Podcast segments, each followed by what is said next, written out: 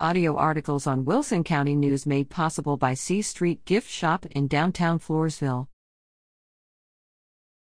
La Vernia enjoys National Night Out.